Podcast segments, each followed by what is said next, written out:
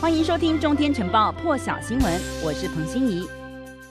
美国白宫宣布，美国总统拜登呢将在十二月九号到十号以视讯方式召开领袖民主峰会，邀请全球多元民主政体的领袖。受邀名单呢到现在还没有出炉，但是美国国务卿布林肯在三月十号的时候，曾经在出席众议院外委会听证会时，允诺过会邀请台湾参与峰会。布林肯当时表示，台湾是强健民主政体与科技重镇，也是个能对世界做出贡献的国家。当时呢，这个说法呢，现在来看的是第一届的峰会呢，将会聚焦三大主题，包括对抗威权、打击贪腐以及促进对人权的尊重。白宫指出，如果情况允许，而第二届的峰会将会以实体方式举行。现在关注的是大陆会不会有任何的回应？日本。副首相兼财务大臣麻生太郎召开记者会，表示，如果对方的国防经费成长的话，日本也应该相对的调高国防经费。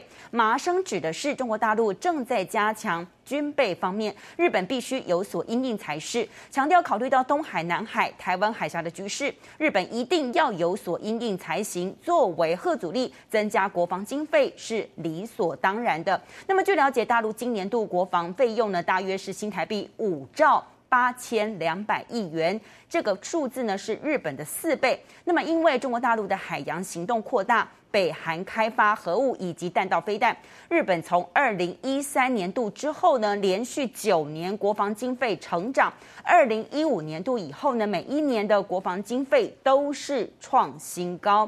世卫组织秘书长谭德赛在日内瓦的例行记者会上表示。全球累计病例数达到一亿例之后呢，只花了六个月的时间。那么上星期呢，全球累计确诊病例数现在已经超过了两亿例。但是呢，他说实际上的病例数可能更高，而且以新冠疫情发展的趋势来看，明年初全球确诊病例总数将会超过三亿例。而这个部分呢，其实呢，谭德赛说。取决于所有人的作为，还是有可能有机会做改变的。除了新冠病毒之外，谭德赛也示警西非正出现关注的马宝病毒案例。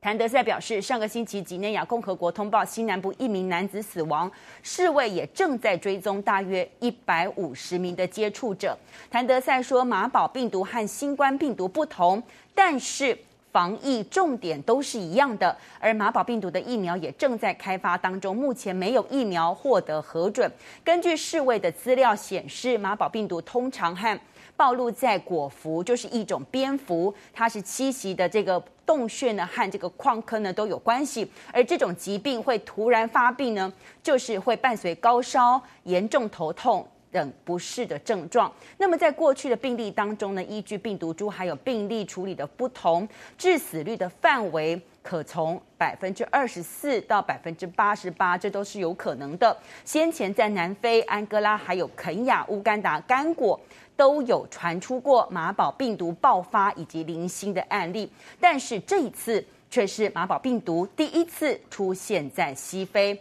美国疾管预防中心 CDC 表示，根据一项新的分析显示，新冠疫苗不会增加流产风险，因此孕妇应该接种疫苗。美国 CDC 指出，在这项新的分析中，没有发现关于孕妇接种疫苗的安全疑虑。接种疫苗后的流产率和预期发生流产率是一样的。在美国呢，孕妇是可以接种三支获得紧急授权疫苗的其中一款，包括辉瑞、莫德纳或者是娇生疫苗。日本经济新闻报道，日本新增确诊一万五千八百一十二例，这个数字再刷七号的记录创新高，尤其。病例数呢，新增的部分呢是以西日本为主，有九个府县确诊病例都创当地的新高，可以看得出来，目前日本疫情已经从首都圈扩大到西日本地区了，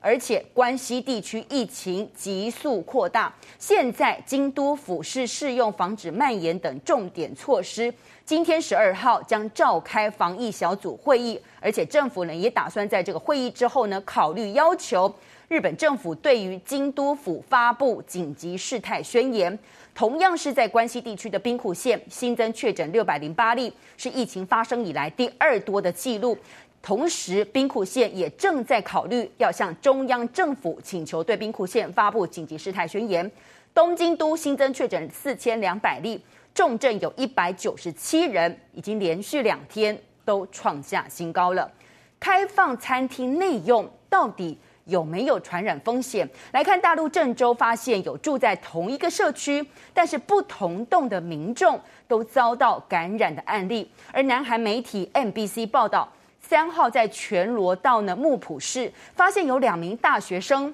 出现咳嗽、肌肉酸痛的症状，到院检查确诊新冠，但是这两名大学生没有接触过确诊者。这使得当时有一度，这让这个疫调呢是找不到感染源。南韩官方呢持续追查，发现有另一名确诊者的足迹，他也到过同一家咖啡厅喝下午茶。经过比对这个时间点呢，确诊者离开四分钟之后，这两名大学生进到店里，只是为了等待打工的朋友下班。全程二十分钟没有喝东西，没有吃东西，也没有脱下口罩，就因为刚好坐在确诊者坐过的同一张桌椅上，也染疫了。没有接触过确诊者的大学生染疫，竟然是因为在不同的时间点坐了同一张椅子。现在全罗南道的这个保健福祉局说。大部分染疫病例呢，常和确诊者是同一个空间里头发生的。但是如果和确诊者共共处一室的话，病毒是有可能透过环境或者是其他接触传染。因此建议大家在使用公共空间之前，应该以酒精擦拭来降低传染几率。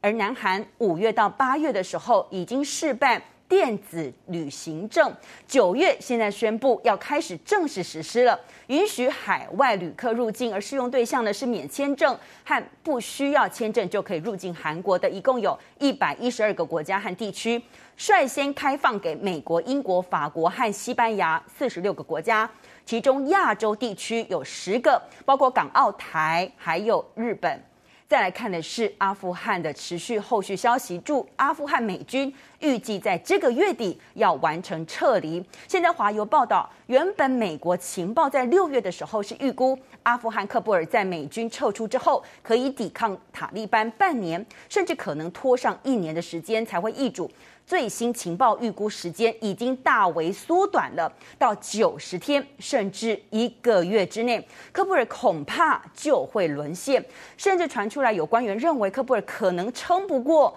一个月。阿富汗官员宣称，喀布尔目前并没有直接受到威胁，但是 CNN 报道，美国国务院。正在开始讨论是不是将人员从喀布尔的大使馆撤离，而国务院发言人普莱斯也说，国务院每天都在评估使馆人员的安全情况。美国总统拜登说过，过去二十年，美国在阿富汗花费超过一兆美元，光是训练还有装备就超过三十万名的阿富汗政府军的军人。那么在美军撤出之后呢？拜登说：“阿富汗自己要开始团结，必须要为自己而战，为国家而战。”现在，阿富汗总统甘尼也为了加强动员各地民兵武装对抗塔利班，自行已经飞到了北部边境大城来进行动员。那么，因为阿富汗有三十四个省会，现在塔利班说在六天之内就已经攻占了九个省的省会，这是代表的是阿富汗领土的百分之六十五已经有塔利班了。接下来。将进一步要夺下十一个省的省会，连阿富汗政府官员都警告，塔利班有可能在几个星期之内就会拿下首都喀布尔。更多精彩国际大事，请上中天 YT 收看完整版，也别忘了订阅、按赞、加分享哦。